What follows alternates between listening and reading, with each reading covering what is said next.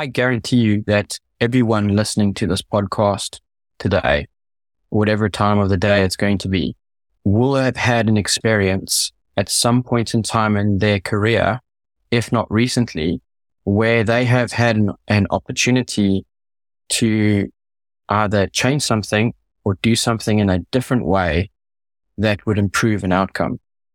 And what I mean by that is they've gone and done something, they've felt frustrated and they've turned around and thought, why are we doing it that way? We should do it this way. If we do it this way, it will make things far more streamlined, far more better. And all of a sudden they've got the solution. Hi, folks. I'm Dan Dworkis, and this is the Emergency Mind Podcast, a space where we bring together lessons from the emergency department and beyond about performance when it matters the most and applying knowledge under pressure. Our guest this episode is Paul Swinton. Paul is a flight paramedic and the national educational lead for the Scottish Air Ambulance Service. He's also the co inventor of SCRAM, which stands for Structured Critical Airway Management. As you'll hear in this episode, SCRAM looks at human factors and rational design principles to put together high performance kit or gear solutions for emergency critical care and retrieval medicine. One important and very cool note is that the Scram line was developed in collaboration with Dr. Scott Weingart of EMCrit fame. In this episode, we talk about what it actually takes to change how something is done. We talk about what Paul calls the fog of innovation. We talk about systems thinking and human centered design. And we do a deep dive into the details of how Scram kits work as a model for how environmental and systems design features can nudge individuals and teams towards or away from high performance. There's a lot of medical detail in this episode, but even if you're coming from a non medical background, the underlying concepts of the decisions that the Scram team has made are going to be obvious and really useful for you. Before we get started, a quick reminder. If you want to join individuals and teams around the world who are working to perform better during times of crisis and emergency, there are so many ways to get involved with the Emergency Mind Project community, and we would love to have you. The easiest way to get started is to try our free crisis skills test, which you can find at emergencymind.com. Okay, all that said, let's jump into this awesome episode with Paul Swinton. I hope you enjoy. All right, Paul, thank you so much for coming on the podcast, man. It was a delight to meet you with, at Retrieval. I've been a huge fan of what you all have been doing and, and following along with your stuff. And I, I think you're going to be just awesome for the folks listening to this. No pressure. So I'm really glad that you're here. Dan, thanks very much uh, for inviting me. Uh, like I said, uh, at the retrieval, it was fantastic meeting you and uh, getting involved with like minds uh, with the drive of uh, improving pre-hospital and in-hospital performance for patients globally. Love it. So we're going to be doing a couple of interesting things in this episode. We're going to be approaching things a little bit differently than normal from sort of a different angle than a couple of the most recent episodes. And I'm excited about that because I think there's a lot of synergy there. But before we really drop into it, can you give folks who maybe don't know you a quick overview of who you are and what you do? Yeah, um, my name's Paul Swinton. I'm the National Education Lead at the Scottish Air Ambulance Service and uh, HEMS paramedic. I'm also the co-inventor of SCRAM, which stands for Structured Critical Airway Management. SCRAM is a solution that enhances the performance of emergency anesthesia and is currently being used by high performance teams in both the pre-hospital and hospital settings in the UK and in many parts of the world. Awesome. So we're going to for sure spend a lot of time digging into the why of Scram and because I think it's a really useful lens to look at a lot of stuff in the high performance universe as a whole. But I want to focus on you for just a second first. So tell me about your journey in this. How did you start? What got you into to flight medicine and what's that path been like for you? So my career started in South Africa, where I started to become a paramedic. And then my journey brought me over to the UK. In between that time, I worked a little bit uh, in the offshore industry, running a hospital on a seismic research vessel. And coming over to the UK, worked within the West Midlands Ambulance Service on road ambulances, and eventually came up to Scotland with my family, where we now have a family with two young daughters and the, the transition across to the flight program within Scotland is one whereby you need to serve a bit of time within the ambulance service, get to know how the ambulance service works, and then uh, apply as anyone else would uh, for the actual program itself. Getting onto the program is, like I said, through an application process, work your way through it. But we work slightly different within Scotland to other parts of the world. in that our flight program is paid for by the government. Scottish government pays for the whole operation. And that's to move patients from the Highlands and Islands to hospitals locally within Scotland. We also are co-located with retrieval teams. These retrieval teams are adult, pediatric and neonatal retrieval service known as ScotStar. This is the national retrieval service for Scotland. And as a flight crew, we work very closely with all three teams. So there is quite a lot of cross pollination of skills, knowledge across the wider team within the Scottish Air Ambulance Service.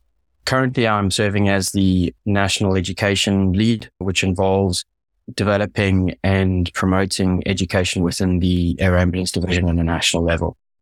There's a lot of different types of expertise that are being brought together to do the type of work that you're describing, right? So you're describing like the flight crews and the ability to deliver medical care in sort of austere environments from the back of a helicopter. You're also talking about like the interface with a totally different, equally skilled, but differently skilled crew in the rescue folks and the retrieval folks. I hope that that sort of mashup between two highly skilled teams that need to work together, but aren't necessarily the same people is something that we're going to explore a little bit too. But one question going backward just a little bit. So when you were starting your training, you started as a paramedic. Were you from you know, super early on, like, I want to fly in helicopters. I want to do air medicine or was like paramedic work and pre-hospital care the real passion for you? And then you sort of were exposed to the flight options of stuff later. So I, I originally wanted to become a helicopter pilot. I had no idea what paramedicine was about uh, when I was in South Africa. So it just so happened that it's a journey I took exposed me to very early on in my career to see what medicine was about in the pre-hospital setting and a mix of flight. And I thought that that was quite a cool mix mm. of aviation plus medicine.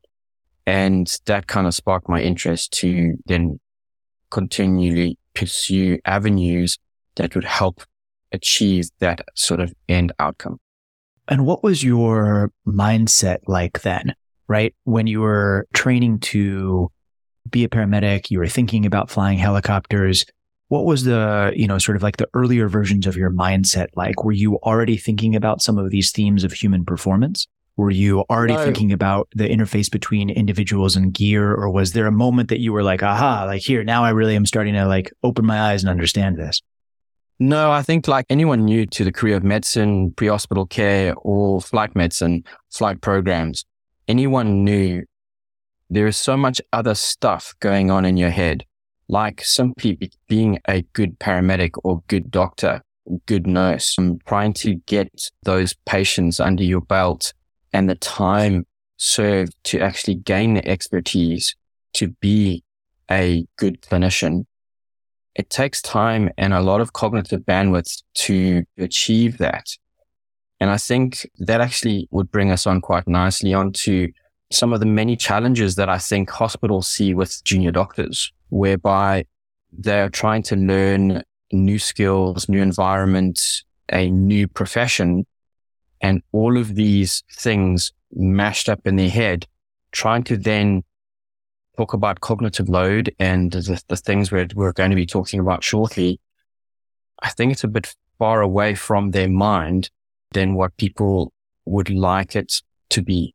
So I'm hearing you say that as you're starting out, as most of us start out in one version or not of this career, that you're so focused on sort of just keeping your head above water and getting any of the basics right that you're often not thinking more broadly or you're often not exposed to these concepts until you're a little bit farther yeah, you're, along. You're, think, you're thinking about passing that, that physiology exam or putting that paper through whatever system to allow you to pass that exam. You're not actually thinking about the finesse of what mm. the job is.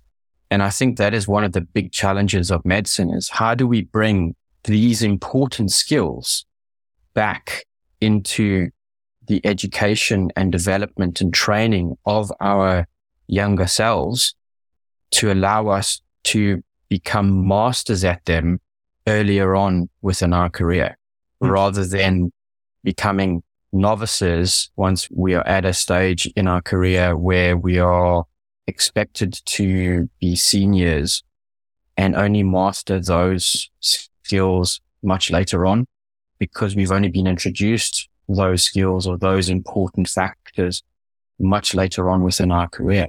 Oh yeah, there's this whole arc about like what are you training people actually to do? Right? Are you training them to be a good student or are you training them to be an autonomous decision maker that applies knowledge under pressure that sort of operates in these weird environments? And those are two very different things. When did you first start making that switch over? Like what was it that got you you know, more focused on the broader concepts, the mastery like you're describing and, and the finesse of the job as opposed to just the, you know, I'm Paul the paramedic, like, you know, scooping people up and getting it done? I think that probably started when I came over to the UK and hmm. started to work within the flight program. And the reason for that was getting exposed to a wider pool of people, a wider knowledge base within medicine, but also people who, who have worked in other parts of the world. So coming from South Africa, we see a lot of trauma. It's high intense pace. It's phenomenally busy and the stuff you see is, is out of this world. But the time that I was working and qualifying to become a paramedic, the concepts that we're talking about now were kind of innovative ideas. They were seedlings and not big drives as they are now.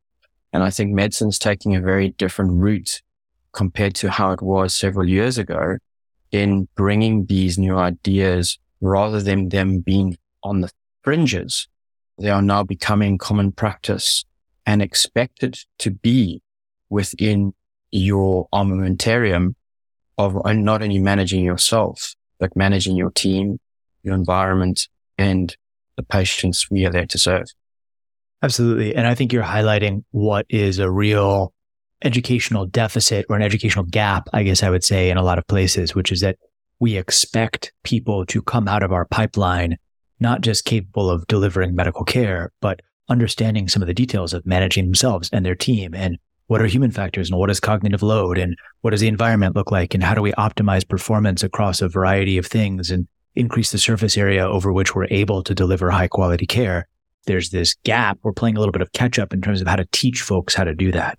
And often those are concepts that are only being introduced late in the game as opposed to from a more sort of early and accelerated, I guess I'd call it program in pre-hospital programs that teach nurses, you know, paramedics and even nurses, I would say they're even further behind the curve in the teaching of newer and upcoming clinicians than what you are probably finding in medicine. And I think part of the reason for that is how new our programs are compared to how established the likes of medicine actually is in the evolution of medicine. That's one of the things that we could have as pre-hospital providers as a feather in our cap in quite young professions makes us quite easy to pivot that boat. Whereas a older, more entrenched profession that has got a lot of history behind it makes it a lot more challenging to pivot the boat and the training of the clinicians to me, there's an underlying piece in there, which is the sort of sense of identity of who you are and what you do, right? Like when you tell somebody or when a paramedic tells somebody, I'm a paramedic, what are they conveying? What is it that they think they do, right? In some sense, the, the doctor ethos, at least in the States, at least how I was brought up into it, has a bunch of pieces to it that might or might not still fit the actual role of what a doctor is in society, right? There's this like oh, you know, we, are going to harken back to the old days where doctors had, you know, these little black bags and would make house calls and be sort of like the village elder in some ways. And that just like doesn't really match reality a lot. And so even as we're thinking about what are the new cutting edges of how we should be teaching people and building a pipeline, I think we're also, I think it's also on us to do a little subtraction, right? To take out the parts that don't make sense. And maybe some things should be in a museum and not in current practice in the way that we're doing it. I agree with you. I agree with you 100%. You know, they, I think we, there, there are many lessons that many, many programs can learn from other parts of the world. Mm-hmm. And I think the programs that choose to look at other programs and other parts of the world, take the good parts. The bad parts, fair enough, leave them behind, but have a look at why they're the bad parts. And that might tell you an interesting story as to what's happened and is there something that you could maybe reflect upon as to why that's a bad part in one sort of system and you guys are actually worked it out? That level of insight could support a different way of educating people elsewhere. Yeah. And you said it before, uh, was you were talking about like your transition over to the UK side of things, like the absolute value of cognitive and experiential diversity when it comes to solving unique problems and building teams yeah. together, right? Having people that aren't in quotes, just like you doing what you did coming from where you came from, right? Having this mix of people that approach problem sets differently, that have different sets of experiences, that have seen different methods of doing it, and creating a rich, diverse, psychologically safe space where you can have those discussions and be like, oh, you know, Paul, why do you do it that way? Like, how did you learn that thing? And well, Dan, I don't know. Why do you do it that way? Oh, I don't know. Let's go figure it out. Right. And like, hopefully, in the process of that creative friction, generating a team and a training environment that is better than either of us could have put together to begin with.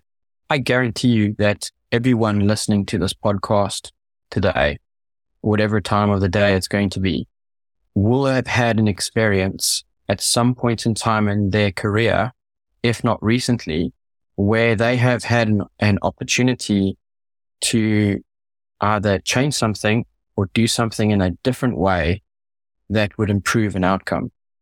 And what I mean by that is they've gone and done something, they've felt frustrated and they've turned around and thought, why are we doing it this, that way? Ah, this is, we should do it this way. If we do it this way, it will make things far more streamlined, far more better. And all of a sudden they've got the solution. But what's preventing them from implementing that solution? And that's something we can dig into a bit later, which I call the, the fog of innovation. No, no, yeah. I want to dig into that now. Yeah, yeah. Tell me. I So I've labeled it the fog of innovation. And fog is one of those things that it sits around, it sits on the coast, it sits on the ground, and it's you can sometimes not see what's in front of you. But with a little bit of wind in your sails, the fog will move. And the right wind will shift the fog a lot. Now, the fog of innovation are things like your manager saying, yeah, no, that we've always done it that way. And that's just the way we're going to carry on doing it. A lack of support and lack of insight as to how change management could possibly happen. A big one is feeling insecure about what your peers may actually think of your idea. And it may be revolutionary, but the thing about these ideas and these innovative sort of things that people have. They will be on a daily basis that they'll think of ideas. It's about capturing them and finding those golden nuggets that will change the way we do things. And out of all of those ideas that we create or that we identify, we don't know which one of those are the Apples, the Googles, the Amazons, the things that change practice in more ways than we can possibly imagine. And we're not looking for the big ticket items because the big ticket items are the things that they happen, but they are harder to get over the line. You're looking for the low lying fruits, which eventually do lead to the big ticket items.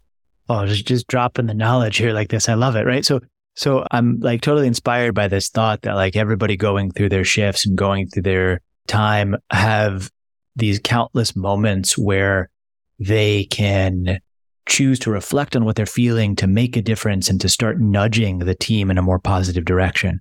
Right. Cause like you're sort of talking about things that are like accumulation of marginal gains and you're sort of talking about like the creative spark and the ability to envision a better future than what you're seeing.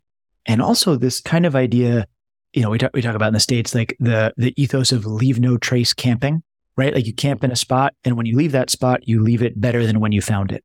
Right. So I've always had this like vision of like leave no trace emergency medicine, right? Like you go through your shift and you leave the system better than you found it as you go through it. Yeah. And I'm just, I'm loving what you're saying here.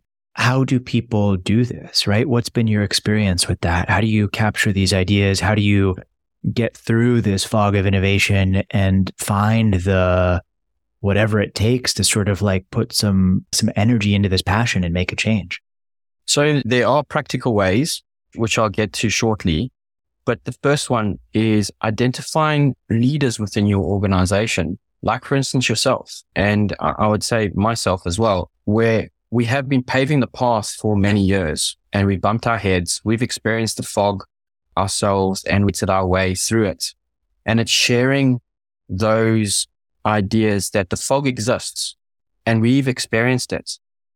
You know, when people look at yourself, Dan, and you come up with these, you know, ideas on high performance, the ideas haven't come just because you haven't experienced any sort of strife in achieving that knowledge. You know, it's not this, this, the sure, gift bestowed upon me. You know, there's a, there's a lot of hours of thinking about it, sure. bumping your head and getting it wrong. And the thing is, the amount of times that you get it wrong is phenomenal, but you need to get it wrong to get it right. And that's just the journey of innovation and of changing the environments and improving the performance of systems that we work in. And to do that, people need support, need access to the right people to help nurture those seedlings of ideas because mm. they are very, very easy to kill them all. And what I mean by that, it could be a simple throwaway comment that somebody doesn't actually think about. That throwaway comment could completely kill an idea, a drive, or whatever. So identifying leaders within your organization and key people who you trust, who you've seen bring ideas to life and move forward with them, collaborate with them.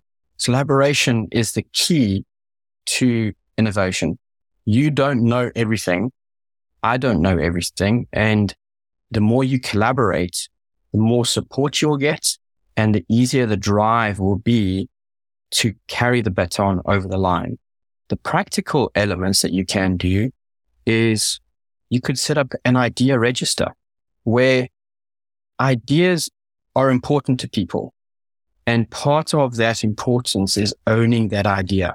So if I come to you with an idea, as much as in the, in the early stages of it, I may feel a little bit vulnerable as to whether that idea has any legs in it or whether that idea it has any, you know, it might, I might think it sounds silly or daft. But at the same time, if there is validity in it, I want to be part of that journey to run with it. And that's where the credibility and ownership of those ideas come from. So mm. having it register where you can log these ideas and assign the ownership appropriately to those individual ideas and those individual ideas may turn into an innovative product at the end and supporting that journey to ultimately reward the person at the end of that journey as owners of that particular idea. You all of a sudden set an example that others will want to follow and others will feel empowered to be a part of.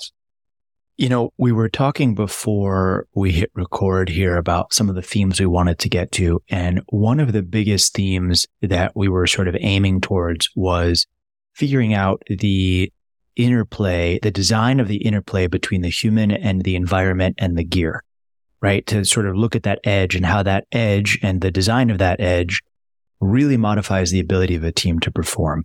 I think we accidentally just bumped into that backwards from like a different level, right? I had assumed we were going to talk about that and like the gear kit and talk about like the Scram sort of model, which I, I want to do. But you're actually talking about this a meta level up from that, which is if I'm running a team, if I'm running an organization, how do I modify the interaction between the individuals on the team and the environment in order to produce a space that favors creativity and innovation and growth. And I'm hearing you talk about things like increase the ability to collaborate, decrease the friction to getting ideas out there, building an idea registry. And I'm loving this, man. So let's shift gears slightly. So instead of being a person with an idea, maybe now I'm the leader of a system, a healthcare system or a non healthcare system, and I'm trying to create a space where these ideas can grow. What else do I do with this from that perspective? What else am I trying to build? So you need to be able to evaluate the idea. So being able to record the ideas are one thing, but then you need a system to be able to rate or score that idea as to which ones we're going to pull a trigger on. Because like I said earlier, not all of them are going to be the Amazons, Apples, or, Sure. but there might be one. And if there is one, that would completely revolutionize your system. But the thing is, the ones that aren't, those are the ones that are going to give you the marginal gains that improves performance on the shop floor, improves performance in the way in which your whole organization functions at smaller levels, at many intervals that you can't even begin to calculate. So capturing the data, i.e. capturing the idea, having a system that clearly scores that idea on the likelihood of whether or not from a organization's values perspective, it's something that we would like to invest in and move forward with. Aligning the idea with the organization's values would support the, the organization further in their strategic goals even. This in turn would help any clinician who is submitting ideas see the direction that if I submit an idea, it's going to go this far. This is the likelihood of people actually listening to what I have to say. And the ideas that aren't very good, park them because maybe it's not just their time. That idea might have something to it after a few other steps have been completed. Super interesting. I'm reflecting as we're talking about this upon like all of the strange little ideas that I've had over the years of doing this work, right? And the, the couple of them Yeah. that I've actually gone forward with. But Why haven't the others? Yeah. Why, why have you, what stopped? So that's what I talk about the fog. What actually stopped you from, you, you moved the other ones forward. What stopped you with the one that you didn't? And that's where most people stop is because of the fog that they experience in taking the idea that they have and running with it. And I think the more people that hear that people like you, me, who have actually taken ideas forward and, you know, Scram started off in a small little office for one small little team and people decided to take a risk on the idea. And this small little team hand stitched this idea together. And this is now a international product and commercial brand being used by high performance teams around the world. All right. Perfect bridge. Let's go right into that. So what is Scram? If folks are listening to this and they, they're like, why do they keep saying this word? Right? Like, what is it? And then, and then I, I want to hear the story of like what it took to get it there. And cause I think in doing so, we're going to tell a bunch of just like absolute gems of ideas about how human performance works. Okay. So SCRAM stands for Structured Critical Airway Management. It is a series of airway bags that are designed to improve and enhance the performance of emergency anesthesia or emergency in both pediatric and adults. The way in which it's designed is to pre-prepare all of your equipment before the procedure is needed. So way back in, in the calm light of day, you'd be setting up your kit, preparing your, for the intubate before you even know that, that that intubation is needed. That bag is then, it consists of a primary use area where you have two setups. It's got a high contrast a stenciled picture on the primary use area, which makes it very easy from a repeat perspective and easy for stocking. And you've got two setups. On the left, you've got a large adult and on the right, you've got a smaller adult and everything that's common to both runs down the middle. And that type of setup is very common in other medical kits where you have sets that are common to both um, systems. You uh, generally run down the middle of, of the setup. Then you have a secondary use area, which consists of rescue devices. This is grayed out. So when you open the bag, the first thing you see is this high contrast color that draws your eye to this large adult, small adult, and focuses your attention on that. But you know that the secondary use area is available and that has all of your rescue devices. And you also have access to your surgical airway.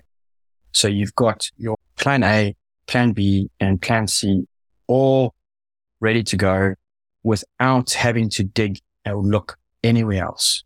We've rationalized the amount of equipment that you carry within the bag because if you refer to Hick's law, the more decisions that we are faced with, the time to make decision increases logarithmically and a bag that is not appropriately stocked or over leads to longer decisions being made and increases the risk of error. So we've, we've made the bag in such a way that it rationalizes choice and decision and actually makes people sit back and think about what are they actually going to need.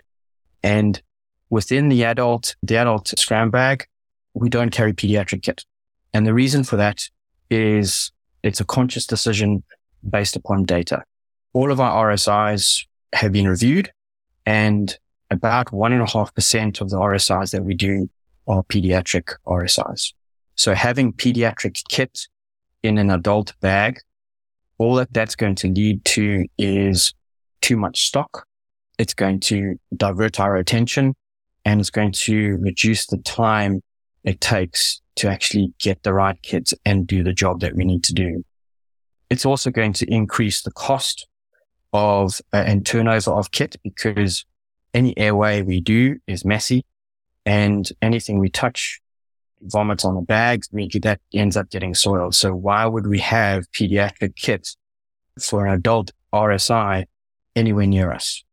That's why we have a pediatric scram bag. Now, moving on to the pediatric scram bag, it's completely different. It's designed in a different way. And why? The reason for that is most of the pediatric airways we deal with, we know that basic airway adjuncts work just fine.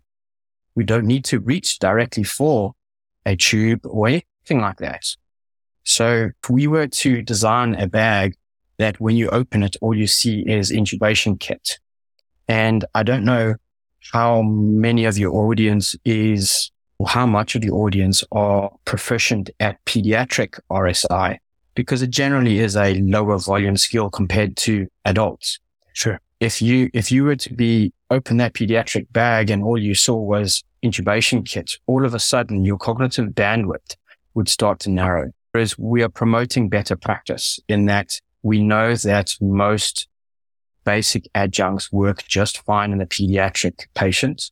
So when you open the bag, the first thing you see are iGels and you can very quickly escalate that airway by simply moving over to the primary use area of the pediatric bag. And in that, you've got a large child and a small child setup.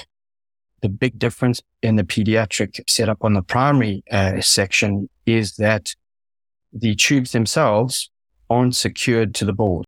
There's no way of securing a tube on the board. And the reason for that compared to the adult is we need to be a bit more specific about the tubes we select for a pediatric airway. So we're promoting better practice. So you need to then go off and look for the right size airway according to the airway of patient that you have.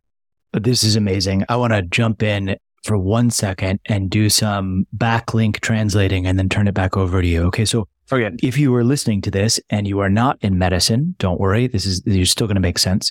So RSI is rapid sequence intubation. It is essentially delivering anesthetic medication and taking the airway of a sick patient, presumably typically to put them onto a ventilator, although not always. An iGel is also called an LMA, and it's it's not really the same thing as intubating a patient. It's sort of putting a thing into their mouth that goes around their airway, although not necessarily inside it, and it helps them breathe in a different way. One of the big differences between intubating kids and adults is that most adults are the same size, but kids come in lots of shapes and sizes. Because of that, you have to make a lot more careful decisions about how to size equipment for a child more accurately than you do for an adult, where basically it's kind of, but not quite one size fits all. So as we're talking about these things, I want to make this implicit idea explicit that what Paul and what the Scram group are talking about is that there is a limited bandwidth to make decisions. These decisions are challenging. the circumstances are extraordinarily challenging. And so we have an opportunity for failure when the demand exceeds our supply of resources. One thing we can do to address that is create systems that are more logically designed that nudge us towards the right decision more of the time. Right. So all of these little details about whether or not you're seeing the first thing first, or you're limiting your choices, or you're expanding your choices in the case of the pediatric airways is like absolute gold, right? Because what you're talking about is eliminating opportunities for unnecessary failure and creating environments where success is the most likely emergent property of the way you set it up. All right. Off my soapbox, back to you. No, that's uh, bang on perfect. Moving on from the, the pediatric scram, there are two different versions of pediatric scram. There's an EMS version, and then there's an in hospital version or a pediatric retrievalist bag. And the reason for that is the expertise within pediatric airway management. Now, many of your listeners uh, might ask the question, well, don't we have the same kit in both the bags? And the answer is we have the right kit for the right people within each of the bags. And what I mean by that is within the pre-hospital environment, we do not need half-size tubes for a pediatric airway. That airway would then would get changed in hospital. So from a decision perspective for someone who doesn't do pediatric airways all the time, we've rationalized the kit to a point where the bag is now nice and compact and it fits the kit that allows you to perform any RSI for a PED in a pre-hospital or hospital environment, but with a rationalized setup. One example for this would be the Mapleson C circuit is not held within the pre-hospital pediatric um, version whereas it is within the in-hospital version. And again, this comes to expertise mm-hmm. and the level of skill required for managing those types of airways. So there's a lot more detail in, between the two. And uh, I would recommend, you know, having a look at, look at my site. Happy for it to go into the show notes in regards to that. Moving on to, on from that, we also have tactical scram. Now, tactical scram is a more compact version of the adult scram and it's designed with tactical combat casualty care in mind. In that when we open the bag, the first thing you see are suction, basic airway adjuncts and surgical airway. And when I say basic airway adjuncts, it's got your iGel and Guedel and nasopharyngeal airways. And to move on to escalate from there is very, very easy. It's just simply going to the primary use area. Again, you've got a large adult on the left, small adult on the right, and everything that's common to both within it easily reach. The reason for that change in setup is because it's designed for tactical combat casualty care. And does it preclude people within the pre-hospital EMS environment from using it? Absolutely not. It's more compact and fits into things quite nicely. And the reason for that subtle change is the community came to us and asked us to design a bag for their pediatric population. And then they came to us again to say, can you design a more compact version of the adult? And that was how the evolution went from the adult scram to what is now pediatric and tactical scram. One thing that I've missed out within all of those is the surgical airway within all of the bags, there's a pull out kit dump that if you were busy with an airway, your primary kit dump, which is immediately in front of you, imagine how that would look if you got to a point where you can't intubate, can't ventilate. The kit would be all over the place. So what we've designed is a way in which you can simply pull a surgical airway kit dump out and it cognitively resets your ability to then move on to the next stage, i.e. surgical airway. And then everything at that point of your journey, you're leveraging gross motor indicators rather than fine motor indicators sure. because of where you, with the type of patient that you're with, you're in a can't intubate, can't ventilate setting. leveraging gross motor indicators. So we're using high contrast colors that identify where the kit related for that particular airway is within the bag. The surgical airway kit dump has got two sections, a yellow section and a blue section. The yellow section is for physicians, which is a scalpel finger bougie technique. The blue section is for your med techs or for people who use a Cortex kit. It's just a different, the different yeah. setup. But all of that would be set up in the calm light of day before you've even got to that session, before yeah. you've even got to that patient. So this is such a brilliant example of a really sophisticated approach to a common model that we come back to a bunch on the Emergency Mind project, which is this idea of the ITSO matrix, right? Like, what does it take for a group to perform under pressure? We've divided the universe into a three by two matrix. The rows are levels of organization, individual, team, and system, ITS. And the columns are time, either on the X or off the X, right? Where off is either before or after or in between. And again, what you're describing here, and, and I think why it was so important to take, to take a moment to really step through the richness of the detail of the decisions that went into this, right? Is that we're really highlighting the way that on the X activity informs off the X building and that off the X building enables on the X activity, right? The synergistic relationship that goes back and forth between that. We're also seeing a really interesting interplay between the individual team and systems level dynamics of these decisions, right? Because you have an individual operator and what they can do in that moment is influenced by what the team and what the system has set up ahead of and before time, right? This is just like, thank you for taking us through that example. That's like such a rich version of why we did the ITSO matrix as a whole to sort of explain some of these concepts if you're not familiar with this kind of a thing. And my guess is that if you're listening to this, whether or not you're in medicine, hopefully you are catching the underlying themes of rational design based on not work in theory, but work as done, right? Taking a moment to really think through what it takes to actually accomplish a task in real life scenarios and then work backward from that to make success more likely in those moments. That is just super cool to think through that. One other thing which I think your audience might actually appreciate, and, and this this might actually come to many things that you that you mm-hmm. see, is that we can use things in design, which we call the, a visual hierarchy, and to help us design things. One example, which Dan, I know that that, that you've heard and, and, and you've seen is is the decision we've made in the choice of colors we use to identify the types of endotracheal tubes that we have or the sizes of endotracheal tubes that we have. Now, in a pediatric airway, what size of tube is the most important? And they're all important. The most important thing is the right size of tube.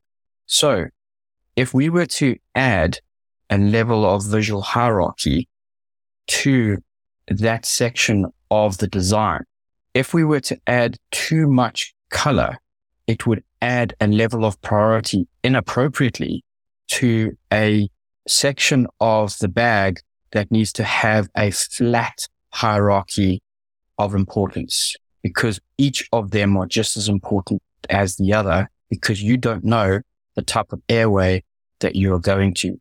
And that is some of the, the smaller idiosyncrasies that are within the design and philosophy of SCRAM. Love it. Because we talked earlier about innovation and growing an idea. And what was it like getting this idea in front of people? And so you have an idea about how you want to make something better under pressure. What did that feel like bringing that out to the whole group? So I was mindful that within any new idea, you have the early adopters and extending right the way down to, you know, the laggards. And I knew that I needed to find an early adopter to collaborate with and to run with and to have a similar voice to just try it. And when I presented it to, to the team, they identified that it seems simple. It's not going to change much of what we do because we're carrying the same kits. We're just carrying it in a different way. So the barrier to entry was low and it seamlessly integrated into the practice of what we were doing. This was then trialed and I was open to feedback. Like whatever feedback people had, any feedback was great. Even if it was rubbish, we were just open to feedback. And that openness and being receptive to allow people to come and feedback made them feel part of the journey themselves. And all of a sudden you're creating a community around an idea who all wanted to succeed to the point whereby you have got a design that is ready to be released in the adult version.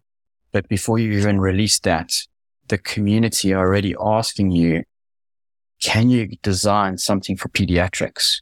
Because we are struggling for pediatrics love it to, where we are now, where we've just taken the same theory and philosophy and designed the emergency surgical module for emergency surgical procedures that would that support the armamentarium of PHEM. So I'm talking about thoracotomy, thoracostomy, mm. prostatectomy.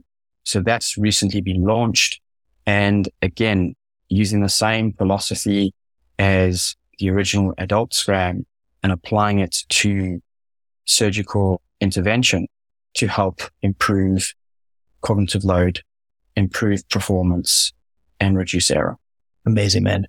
Okay. I have to ask this. What does your kitchen look like? It's it's ordered. Let's okay. I just had to know that. I'm just getting this this vision of it, you know, high contrast backing and, and knives done in the order of the. But no, I, am I'm, I'm kidding. But this has been an absolutely amazing conversation about this, and I, I like I can't thank you enough for coming on. And well, first of all, I can't thank you enough for the work that you're doing because I think that it's highlighting like these just absolutely crucial themes and what it takes to actually deliver emergency care in the way that we can, right? Not just like pulling up the bottom, but also pushing forward the front of like what's possible for us to do. And I think I'm deeply grateful for that. Could I just say one, one other thing that actually really helped in moving the whole thing forward was research. So nobody would listen to what I had to say up until I, up until the first publication of a comparison between standard practice and SCRAM and the use of pre-prepared equipment and drugs compared to standard practice reduced our time from decision to RSI to confirmation with end-tidal CO2 by just under 10 minutes. That's huge. And we're talking about, you know, you decide that we need to do the RSI. All the bags are packed. Are packed. You need to open up all the bags. You need to drop your drugs. You need to do, we reduced it by just under 10 minutes. And people ask, well, how, things should, should happen a lot quicker than that. But when it, when you sit down and actually time how long it takes, things should happen a lot quicker than that. Yeah, but like it, it takes time to draw up drugs, to, to draw them up correctly.